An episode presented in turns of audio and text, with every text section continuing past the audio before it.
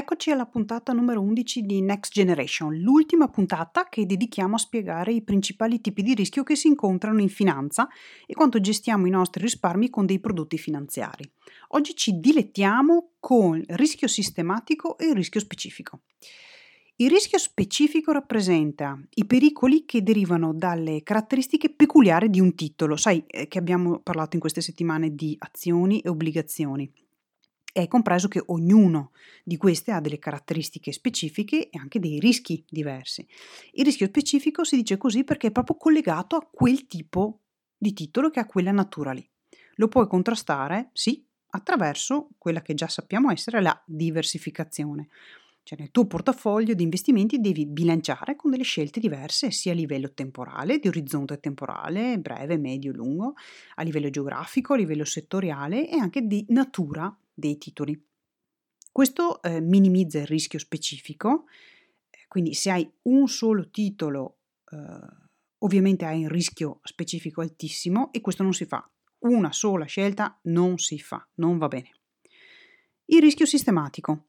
Di fatto in, in questo, questo, tipo di rischio non può essere eliminato. Eh no, sorry, no, non puoi evitarlo perché è il rischio generale collegato all'andamento del mercato e non puoi eliminarlo neanche con la diversificazione perché è proprio collegato al, al mercato specifico. Eh, è collegato a fattori che tu non puoi controllare, come me, eh, come individui, ad esempio il livello dei tassi di interesse e l'inflazione.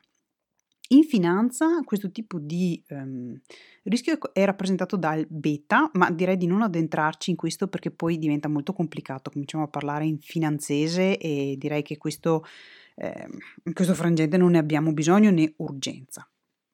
Proviamo invece a fare un bel riassuntone di tutti i rischi che abbiamo visto fino adesso. In queste quattro puntate abbiamo navigato tra i principali rischi legati ai titoli, ovvero ai prodotti finanziari. Prima di tutto ricordati che in finanza il rischio rappresenta anche il rischio di guadagnare, che è la cosa che vorremmo tutti. Okay.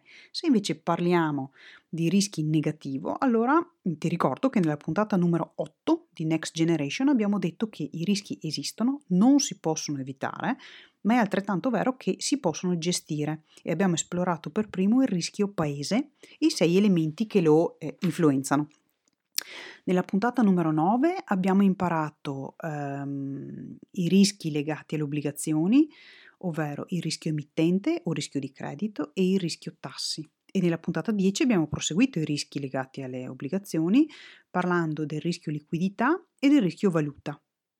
Oggi infine abbiamo parlato di rischio specifico e rischio eh, sistematico. Eh, adesso sappiamo che non bisogna dare per oro colato eh, le varie convinzioni popolari come quella che le obbligazioni sono sicure senza rischi, così come abbiamo capito che oggigiorno il mondo è completamente cambiato rispetto a una volta ed è molto difficile trovare del valore.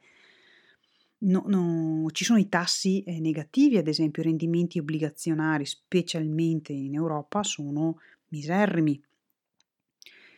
Per concludere, diciamo che la strategia uh, vincente è sempre quella di diversificare per minimizzare il rischio. Lo sai, lo sai che lo fanno anche le famiglie reali?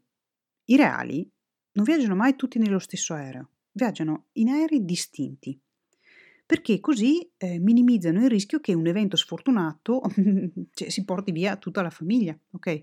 Ci sarebbe la perdita di tutti i membri, perciò loro viaggiano su aerei diversi, così riducono il rischio.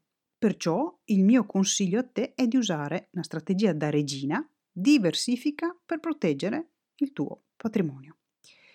È tutto per oggi, fino alla prossima puntata di Next Generation ti saluto, ciao da Virginia Busato.